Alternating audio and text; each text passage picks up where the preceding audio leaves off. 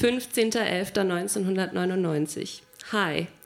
Ich habe keinen Bock mehr, dich Tagebuch zu nennen. Deshalb sage ich jetzt, hm, Philipp zu dir.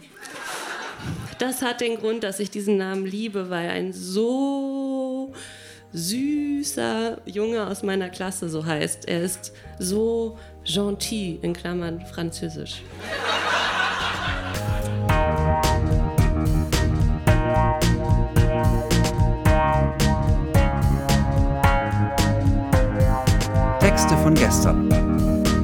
Erwachsene lesen Dinge, die sie als Kinder geschrieben haben.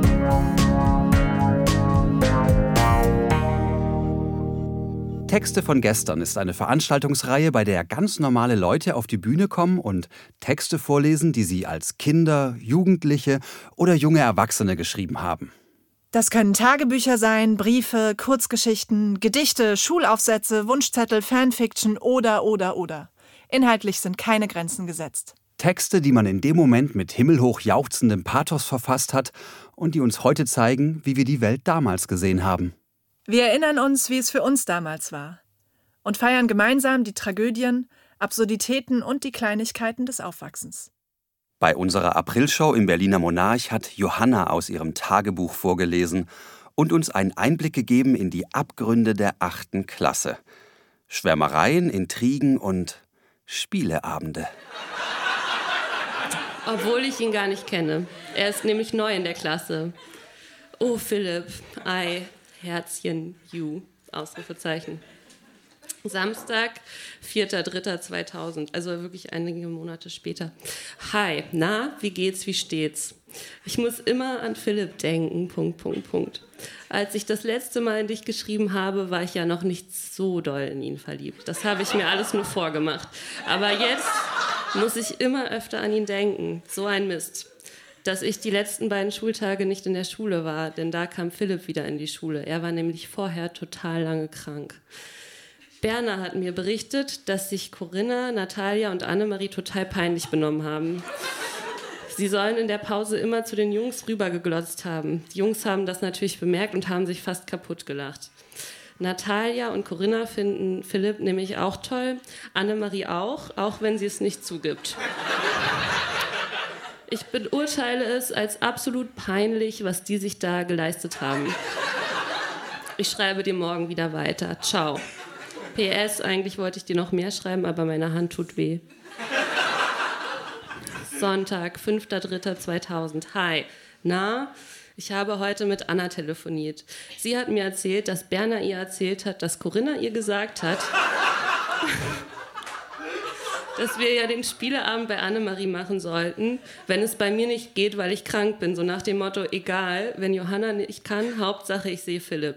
Ich rege mich in letzter Zeit total über Corinna auf. Als ich gesagt habe, ich mache einen Spieleabend, wo ich Philipp einlade, da ging das Ganze los. Corinna kann ja total nett und lieb sein, aber als ich zu ihr gesagt habe, dass mein Vater mir erlaubt hat, dass ich ein paar Freunde einladen darf, da hat sie angefangen zu nerven.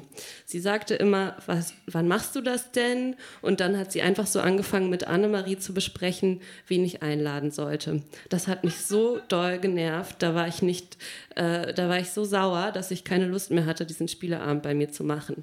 Das habe ich ihr dann auch irgendwann gesagt und dann hat sie die ganze Zeit gedrängelt, ich sollte diesen Spieleabend doch machen und dass ich doch am Anfang so eine Lust hatte, den zu machen. Und sie hilft mir auch, mein Zimmer aufzuräumen und so weiter. Dann habe ich ihr gesagt, dass ich keine Lust darauf hätte, so viele einzuladen. Doch wenn ich nicht so viele einladen würde, wären sowieso alle sauer auf mich. Deshalb wollte ich ihn lieber doch nicht machen. Corinna hat dann so lang genervt, bis ich dachte, na gut, kann ja ganz lustig werden. Und dann ging es wieder los. Corinna beriet zusammen mit Annemarie, wen ich einzuladen hätte und so weiter. Ich war einfach nur gestresst. Annemarie hat mich mindestens fünfmal gefragt, um wie viel Uhr ich das machen würde und ich war so gestresst. Dann am letzten Dienstag kam Corinna zu mir, wir räumten mein Zimmer auf, was ich nett von Corinna fand. Dann bin ich krank geworden und ich war Donnerstag und Freitag nicht in der Schule. Am Donnerstag rief mich Corinna an, ob ich am Samstag den Spieleabend trotz Krankheit doch machen würde. Ich sagte ihr, dass ich zwar nicht so krank bin, aber dass wir nächste Woche vier Arbeiten schreiben würden und ich den Spieleabend wahrscheinlich nicht machen würde.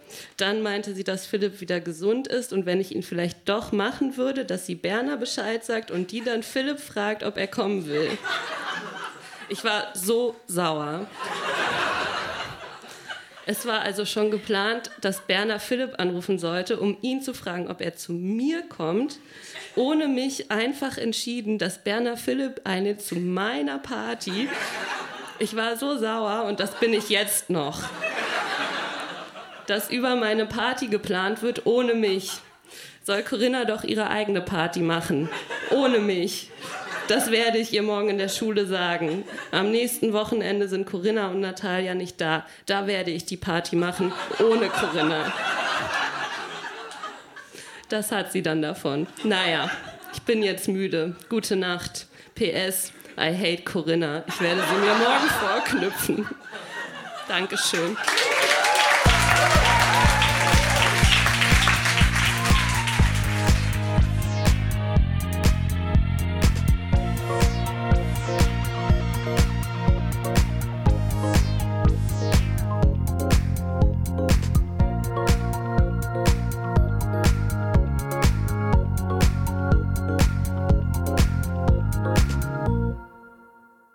Lisa hat mit zwölf Jahren ihren Debütroman begonnen, der bis heute leider unvollendet blieb. Inspiriert von Federica de Cesco geht es in Lisas Buch natürlich um Pferde, Liebe und Indianer. Konkret handelt die Geschichte von der fast 14-jährigen Johanna, genannt Jojo, die die Sommerferien gegen ihren Willen bei ihrer Tante verbringen muss.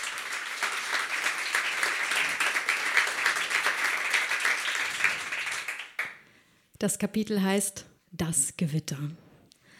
So hatte Jojo sich die Ranch vorgestellt. Gewaltig, überwältigend und einfach wundervoll.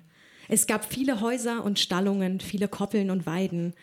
Du wirst dich bald wunderbar zurechtfinden, da bin ich mir sicher, sprach Alex in zuversichtlichem Ton. Jojo konnte nicht antworten. Zu überwältigend war der Anblick, zu schwer zu glauben, dass sie hier, äh, dass sie, dass sie hier nicht hinfahren wollte. Es war der Ort ihrer Träume. Sie hatte sich schon immer gewünscht, auf so einer Ranch leben zu dürfen, auch wenn es nur für kurze Zeit wäre. Während Jojo hinter Alex herritt, beobachtete sie zwei Stallburschen beim Ausmisten.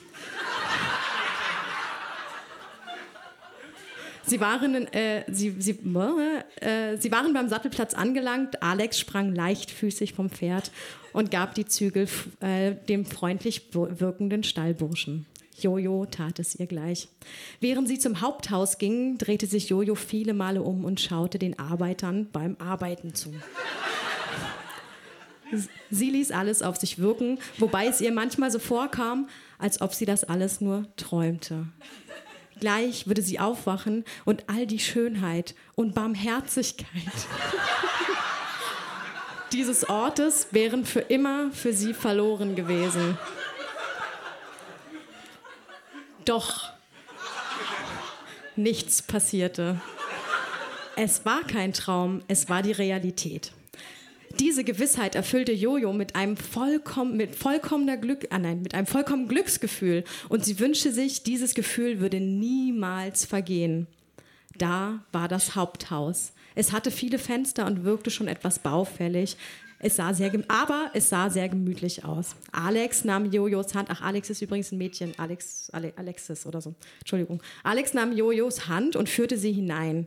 Im breiten Flur hingen viele Urkunden und Bilder mit Pferden darauf.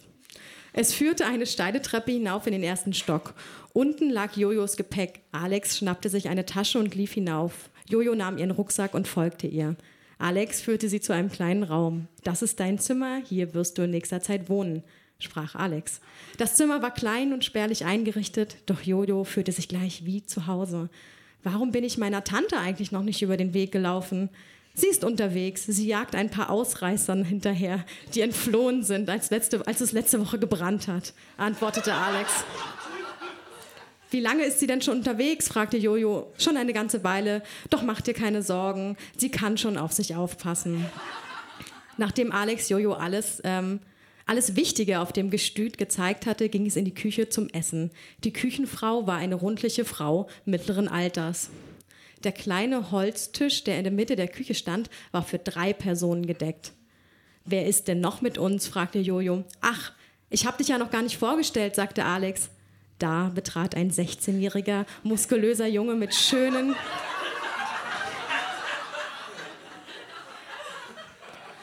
mit schönem schwarzen Haar und leuchtenden Augen die Küche. Zwei Momente der Stille verstrichen.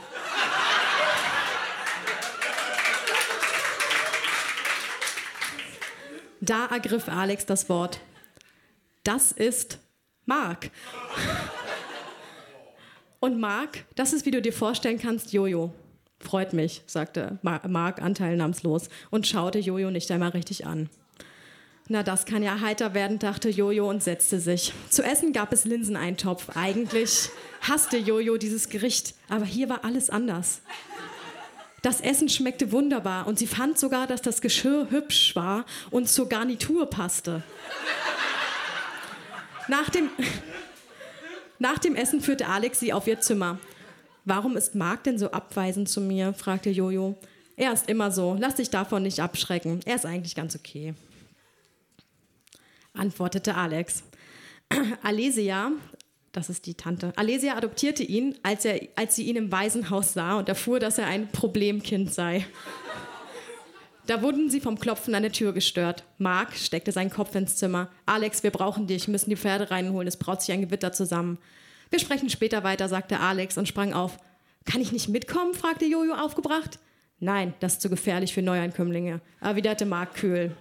Jojo blieb beleidigt stehen und rannte zurück in ihr Zimmer. Dort angekommen, ärgerte sie sich sofort über ihr Verhalten. Aber die Worte hatten sie irgendwie verletzt. Aber wieso eigentlich? Sie war doch noch keine vier Stunden hier, also durfte, es doch, durfte sie doch gar nicht beleidigt sein. Doch Mark hatte, mit, hatte somit seine Abneigung klar gezeigt und gerade das schockte sie. Jojo beschloss zu lesen und zu warten. Muss das sein? Hey, Marc, fragte Alex in strengem Ton. Marc reagierte nicht und lief weiter geradeaus. Ey, du bist so ein Sturkopf. Deine ständigen Vorteile gehen mir tierisch auf die Nerven. Warum musst du immer so fies sein? Doch Marc reagierte immer noch nicht und bestieg sein Pferd. Er wendete es. Ich habe schon meine Gründe, sagte Marc im grimmigen Ton. Gab seinem Pferd die Sporen und preschte zum Ausgang der Ranch. Alex schüttelte den Kopf, bestieg ihr Pferd und folgte Mark und den anderen vom, äh, vom Hof im gestreckten Galopp. Sie hatten die anderen schnell eingeholt und weniger als 15 Minuten in, und in weniger als 15 Minuten war die Koppel erreicht. Die Pferde waren unruhig. Anoschka, die trächtig war, drückte sich in die hinterste Ecke des Paddocks. Alle anderen standen dicht zusammengedrängt im hinteren Teil der Koppel. Es fielen bereits die ersten Regentropfen und Blitze zuckten über den Himmel. Aber noch war der folgende Donner weit entfernt und ertönte erst nach gut zehn Sekunden. Damit war klar, dass das Gewitter noch einige Kilometer entfernt war. Mark und die anderen ließen ihre Rufe ertönen. Komm, ja komm, riefen sie. Darauf waren sie erzogen worden und der größte Teil der Herde reagierte und kam zum Gatter getrabt. Die Männer hatten Stricke dabei, banden die Pferde aneinander, immer fünf zusammen und führten sie zum Gestüt. Es waren nur vier Reiter vonnöten, aber einige Pferde waren auf der Weide geblieben. Mark rief Alex etwas zu, doch es ging im Getöse eines Donnerschlags unter.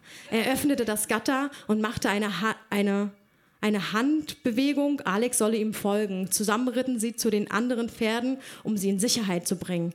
Anoschka war an derselben Stelle stehen geblieben und da war noch ihr Sohn Piros, der sich, durch, äh, der sich an sie drängte. Du nimmst Anoschka, wir müssen uns beeilen, das Gewitter ist nur noch ein paar Meter entfernt, rief Mark Alex zu. Schnell waren die beiden äh, eingefangen und zum Gatter gebracht.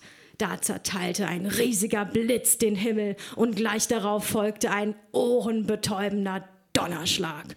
Piros bekam einen riesigen Schrecken und stieg. Für Mark kam das so überraschend. Er konnte ihn einfach nicht halten und ließ ihn los. Piros preschte los in die Prärie und verschwand in der Dunkelheit. Mark wollte ihm folgen, doch er sah ein, dass es zu gefährlich war und beschloss, ihn morgen zu suchen. Mark war auf dem Rückweg noch brummeliger als sonst. Du kannst doch nichts dafür, versuchte Alex ihn zu trösten.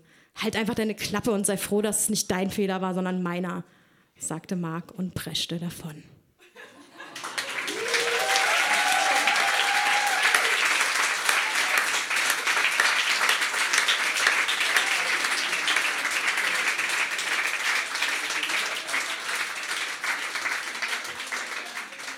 Das ist ja der Wahnsinn. Ähm, weißt, du, weißt du noch, wie das weitergeht? Ähm, ja, es ist, er will dann losreiten und äh, Pirosch einsammeln, aber dann ähm, lahmt sein Pferd und dann kommt er wieder zurück und dann reiten sie alle drei los, um Pirosch zu suchen und dann gibt es irgendwas mit einer Schlucht und Apachen und dann wusste ich selber nicht mehr. Und dann konnte ich mir selber nicht mehr, konnte ich mich selber nicht entscheiden, wie es weitergehen soll und habe einfach aufgehört. Das heißt, wir, wir wissen heute nicht, ob Marco und Jojo zueinander gefunden hätten. Nein. Nein. Wir wissen auch, wir wissen auch leider nicht genau, was mit Pirosch passiert ist. Interessiert mich ja viel mehr. Äh, wir bedanken uns mit einem feurigen Applaus bei Lisa.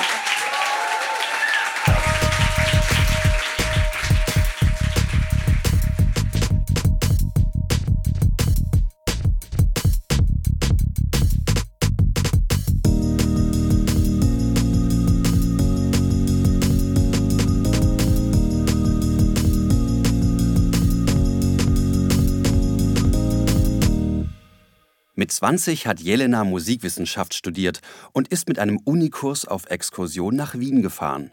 Ihr Reisetagebuch erzählt uns, dass Wien nicht für alle Glanz und Gloria bedeutet. Es gab eine Freundin, meine einzige, die ich in diesem Studium hatte und die hat kurz vorher abgesagt und ich musste halt mit den anderen fahren und das war ganz schlimm für mich. Und es gab eben einen, ähm, ähm, wie sagt man denn dann, äh, Professor, der mit uns gefahren ist. Die Allergie gegen Wien oder die Folterung.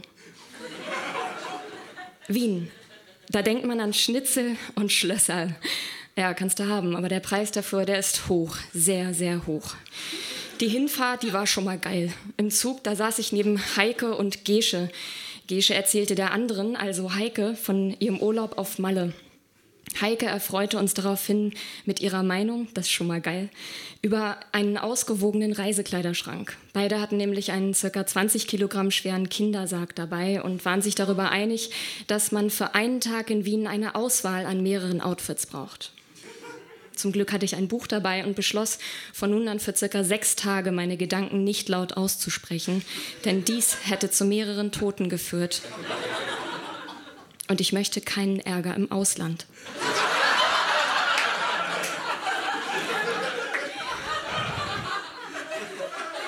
Der Flug verlief ruhig und ohne Turbulenzen. Glücklicherweise quatschte mich keiner zu, was auch daran lag, dass Heike neben mir in die Bunte vertieft war. In Wien angekommen, machten wir uns auf den Weg zu unserem Luxushotel. Während wir gegen den Käsefüßegestank in der Lobby ankämpften, musste die Zimmeraufteilung besprochen werden. Ich überlegte fieberhaft, was das kleinste Übel wäre, konnte mich aber nicht entscheiden. Ich überließ es also den anderen und so landete ich bei Christina und Uta, was ich sogleich bereute, da letztere mich mit einer Geschichte aus ihrer WG erfreute. Uta. Oh Mann, ich bin so wütend. Ich. Äh, Uta? Oh, da rief jetzt gerade jemand an und wollte ein Zimmer haben. Was soll denn das? Ich äh, Uta? Ja, der Andreas, der, der zieht wohl aus und meine Nummer ist jetzt im Internet. Na toll. Ich? Äh, Uta? Dabei wissen die doch, dass ich im Urlaub bin. Ich dachte, was denn für ein Urlaub? Sagte, äh. Uta, ja, voll doof, ey. Wenn das so weitergeht, dann ziehe ich auch aus. Das können die echt nicht machen. Christina, nee, das können die echt nicht machen. Ich, äh. Danach ging es dann erstmal was essen. Auf Marthas Vorschlag hin gingen wir zu einem Laden namens Zentimeter, wo man Nudeln, Wurst und Bier in Zentimeter bestellen konnte. Servus, einmal 10 Zentimeter Nervensägen, bitte. Kommt sofort. Der Abend versprach spaßig zu werden, denn ich saß gegenüber Herrn Dr. T. und zwischen Sarina und Fabian. Wie bin ich da nur reingeraten? Nachdem ungefähr jeder am Tisch mindestens einen Witz über die Mayonnaisehaufen und die zwei Liter Ketchupflaschen gemacht hatte, ging es zu so richtig spannenden Themen über. Da ich nicht lange einer Person zuhören konnte, sprang ich also zwischen den parallel laufenden Gesprächen hin und her. Das Ergebnis war ein Idiotenpotpourri der Extraklasse. Wie, Sie haben nur einen Schnitzel, Martha? Ja, aber ich teile mir auch noch eine Pommes mit Heike. Ach, die Schnitzel, die sind doch eher dazu da, um die Pommes warm zu halten. Ich, oh Mist, ich wollte die schon essen. Ähm, Sarina freute sich gerade im Shop des Mozart-Museums bald nun den 46. Fingerhut ihrer, Sendung zu, äh, ihrer Sammlung zu erstehen. Da bekam ich langsam einen Kloß im Hals. Und ich war mir sicher, dass dieser nicht durch die tollen Geschichten entstand. Auf dem Heimweg zu unserem Feriendomizil hegte ich schon den ersten leisen Verdacht, dass sich eine Krankheit anbahnte und plante meinen nächsten Tag im Bett. Endlich so gegen 1 Uhr, nachdem wir eine Duschordnung festgelegt und an die Wand genagelt hatten, konnte ich schlafen. Als ich am nächsten Tag aus dem Schlaf voll von wirren Dr. T-Träumen und Splatter-Szenen erwachte, war mir sofort klar, ich reagiere allergisch auf Wien. Die Vorzeichen des Vorabends hatten sich verstärkt und die Nase triefte auch. Mit dem festen Vorsatz, mich in der Apotheke zu erkundigen, ob es da ein Gegenmittel gibt, machte ich mich fürs Frühstück fertig. Leider war ich von den Allergiesymptomen so geschwächt, dass ich die Kontaktlinsen fallen ließ und eine davon im Ausguss landete. Der Hausmeister hatte leider keine Zeit, die Rohre abzumontieren, da er damit beschäftigt war, für Herrn T. ein zumutbares Zimmer zu finden. Es ist reine Glückssache, dass ich bis heute nirgendwo gegengelaufen bin. Als erstes stand das Historische Museum auf dem Plan. Mein Highlight war ein steinerner Sarg, in dem ich mich in einem unbeobachteten Moment vor der Außenwelt verstecken wollte. Leider war er zu klein, vielleicht weil meine Nase mittlerweile auf die doppelte Größe angeschwollen war, denn in dem Museum ging es ausschließlich um Wien. Danke.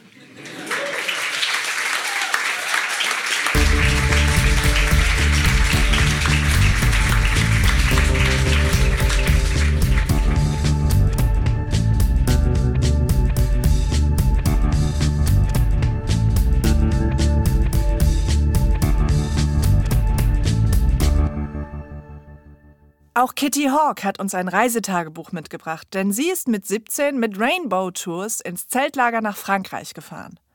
Es wird gesoffen und gesonnt, gehungert und gekifft und bei weitem ist nicht alles eitel Sonnenschein. 17.07.93. Wir haben gerade die Grenze nach Holland überquert. 1.30 Uhr.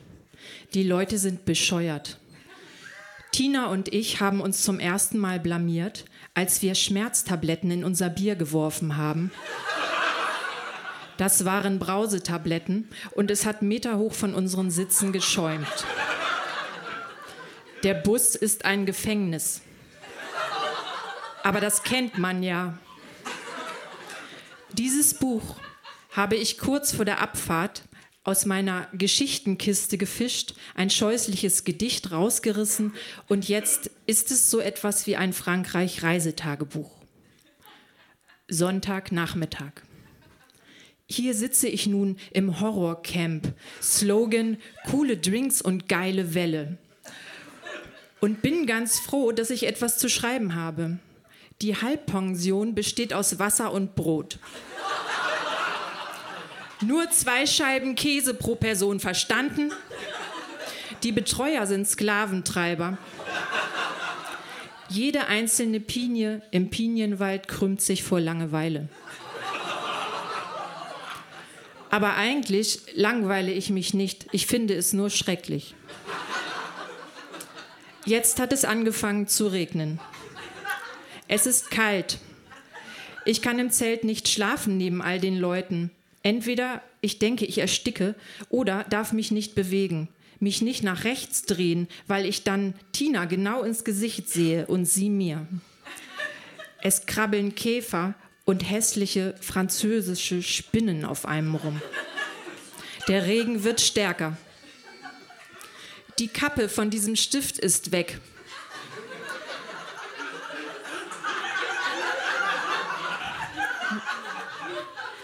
Ich hätte Lust, kleine Kinder zu töten.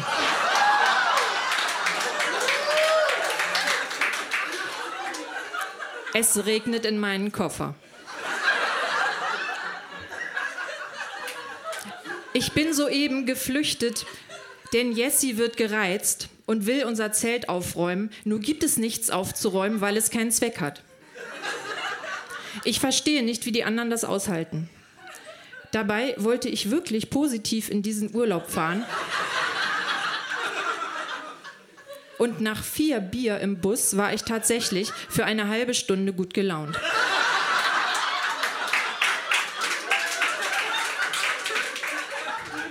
Bis ich diesen Campingplatz gesehen habe. Na, was soll's. Sie sitzen also da und beschweren sich, dass ihre Beine so hässlich sind. Dann erzählen sie in weinerlichem Ton, wie fett sie sind, dabei sind sie es nicht. Das sind diese dummen Minderwertigkeitskomplexe, dass man hässlich ist und deshalb von anderen nicht gemocht wird oder schief angeguckt, dabei lästern sie selbst über Dicke. Wahrscheinlich haben sie Angst vor Leuten, die genauso sind wie sie. Dabei sollte man doch glücklich sein, überhaupt Beine zu haben, egal was für scheußliche.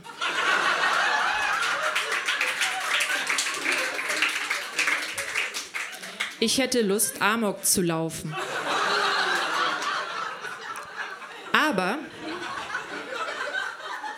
ich werde einfach warten, bis die zwei Wochen zu Ende sind. Vielleicht wird es ja noch toll. 20 vor 1. Es ist stockdunkel. Eine Flasche Zitre und eine Flasche Bier plus Schmerztablette. Ich lese gerade ein Buch über Sucht.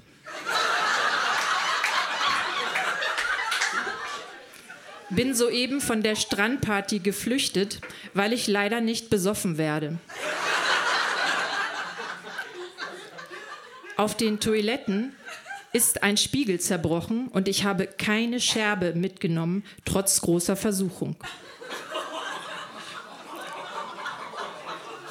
Ich komme mir so unnütz vor am Meer. Aber ich glaube, ich sollte lieber zurück zur Party, Bloß ich finde den Weg mit Sicherheit nicht. Ich begreife dieses Camp nicht. Außerdem habe ich jetzt einen völlig klaren Kopf.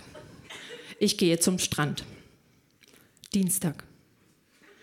Ich schätze, der Tiefpunkt des Horrorcamps ist überstanden. Wir drehen jetzt völlig ab und werden gänzlich verblöden. Heute Morgen haben wir wie die Irren vorm Zelt getanzt, die blöden Rainbow-Betreuer haben geglotzt. Eben haben wir den ersten Wellenreitversuch überlebt, fast ersoffen, fertig, aber ein tolles Gefühl. Und ab und zu scheint die Sonne. Jessie will nur braun werden und Hautkrebs kriegen. Sie ist aber in Wahrheit ganz in Ordnung. Gestern Nacht haben zehn Jugendliche aus irgendeiner Gruppe ein 15-jähriges, völlig zugekifftes Mädchen am Strand vergewaltigt. Ihre Freundin stand daneben. Sonst hat es keiner mitbekommen. Wir sind genau eine Viertelstunde vorher vom Strand zurückgekommen. Die andere Gruppe ist schon gefahren. Stell dir das mal vor, mit 15 und dein Leben ist versaut. Donnerstag. Das Wetter ist jetzt gut. Die Sonne brennt. Unser Zelt ist ein einziger Müllberg. Ich überlege nur ständig, wie toll es wäre, wenn hier bessere Leute wären. Wir dürfen nicht mehr alleine an den Strand wegen der Vergewaltigung und weil vorgestern noch ein Verrückter mit seinem Auto Leute gejagt und überfahren hat. Gestern waren wir in Bordeaux, haben Wein probiert und sind eine riesige Wanderdüne runtergesprungen. Auf der Düne wurden schon Wüstenfilme gedreht.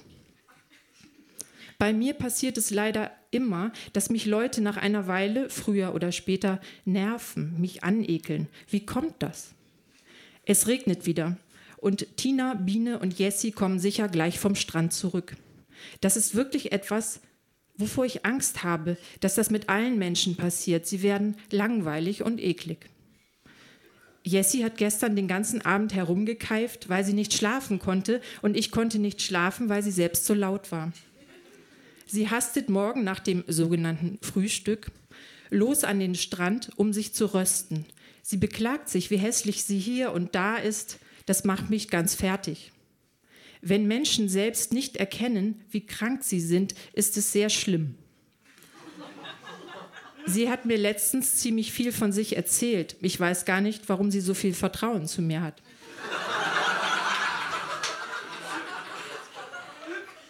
Genauso Biene. Wieso hat sie nie richtig versucht, rauszufinden, wie sie krank geworden ist und wie sie wieder gesund werden kann? Sie geht einfach wieder kotzen. Mit so etwas darf man sich nicht abfinden. Man hat doch nur dieses eine Leben. Es hat aufgehört zu regnen. So ein kleiner Grufti wollte uns kein Peace verkaufen, was ich aber ganz vorteilhaft finde. Vielleicht sollte ich mal zum zwei Wochen lang nicht rauchen. Seltsamerweise konnte ich hier bis jetzt so viel trinken und so viel Schmerztabletten reinwerfen, wie ich wollte. Nichts ist passiert. In einer Stunde geht's zum gefährliche Brandung reiten. Der Campingplatz stinkt. Freitag. Irgendwas nach zwei Uhr nachts. Ich traue mich nicht ins Zelt, weil Tina stockbesoffen drin liegt und mir mit Sicherheit ins Gesicht kotzen würde. Ich habe sie eben mit zwei wildfremden Rainbow-Mädchen vom Strand zurückgeschleppt. Ihre Schuhe sind weg. Biene und Jessie sind verschollen. Das letzte Mal, als ich sie gesehen habe, hat Jessie in den Sand gekotzt und Biene hat ihr die Haare gehalten.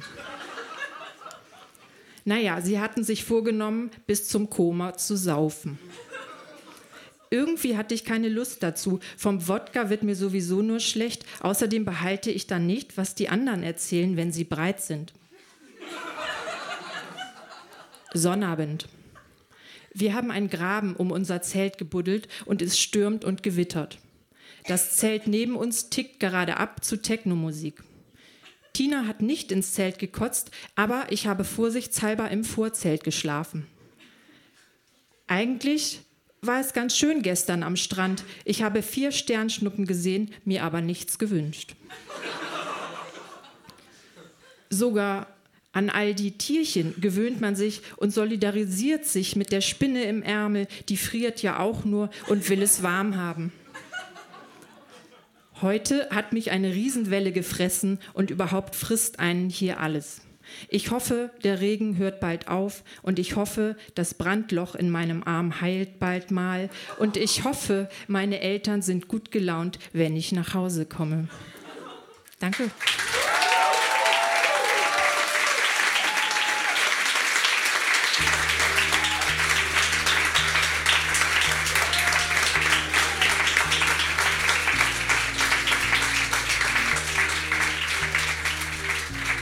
Das war die zwölfte Episode von Texte von gestern. Die nächste Episode mit weiteren Highlights aus unserer April-Show kommt in zwei Wochen. Danach geht der Podcast in eine kleine Sommerpause und startet im September wieder mit neuen Episoden. Im August haben wir zwei Open-Air-Shows in Berlin und für den Herbst planen wir Besuche im Norden und Osten der Republik. Wir freuen uns, wenn ihr kommt, ob zum Zugucken oder zum Mitmachen. Alle Infos zu unseren Veranstaltungen findet ihr auf unserer Facebook-Seite oder auf textevongestern.de. Wir freuen uns, wenn ihr die Seite liked, aber vor allem auch über euer Feedback. Bewertet den Podcast in der App eures Vertrauens, schreibt uns Mails und Nachrichten und erzählt euren Freunden von uns. Ermöglicht wird dieser Podcast von der Lauscher Lounge. Die Lauscher Lounge ist ein Hörspielverlag, ein Veranstalter von Live-Hörspielen und Lesungen und ein Podcast-Label. Auf lauscherlounge.de findet ihr alle Infos zu den anderen Veranstaltungsformaten und Podcast-Kanälen. Für alle Fans von Hörspielen, Hörbüchern und vor allem auch von den drei Fragezeichen gibt es da einiges zu entdecken. In den Podcast-Kanälen Lauscher Lounge Hörbuch und Lauscher Lounge Hörspiel könnt ihr kostenlos und ungekürzt ganze Lesungen und Hörspiele anhören. Und in dem Talkformat Hörgestalten werden Größen der Synchron- und Hörspielszene interviewt und geben einen persönlichen Einblick in ihr Leben. Und zuletzt noch die Credits. Produziert wurde dieser Podcast von Lauscher Lounge Podcasts im Hörspielstudio Kreuzberg. Die technische Umsetzung liegt in den fähigen Händen von Silas Rissmann. Die Musik ist von Tillmann Erhorn und das Artwork von Laura Trump vom Studio Schön Laut. Für die Veranstaltung und die Kommunikation sind Nora Bozenhardt, Hanna Nickel und Annabel Rühlemann verantwortlich. Die Moderatoren sind Marco Ammer und Johanna Steiner. Wir danken unserem sensationellen Publikum im Monarch und allen, die sich mit ihrem Text von gestern auf unsere Bühne getraut haben. Na dann, bis zum nächsten Mal.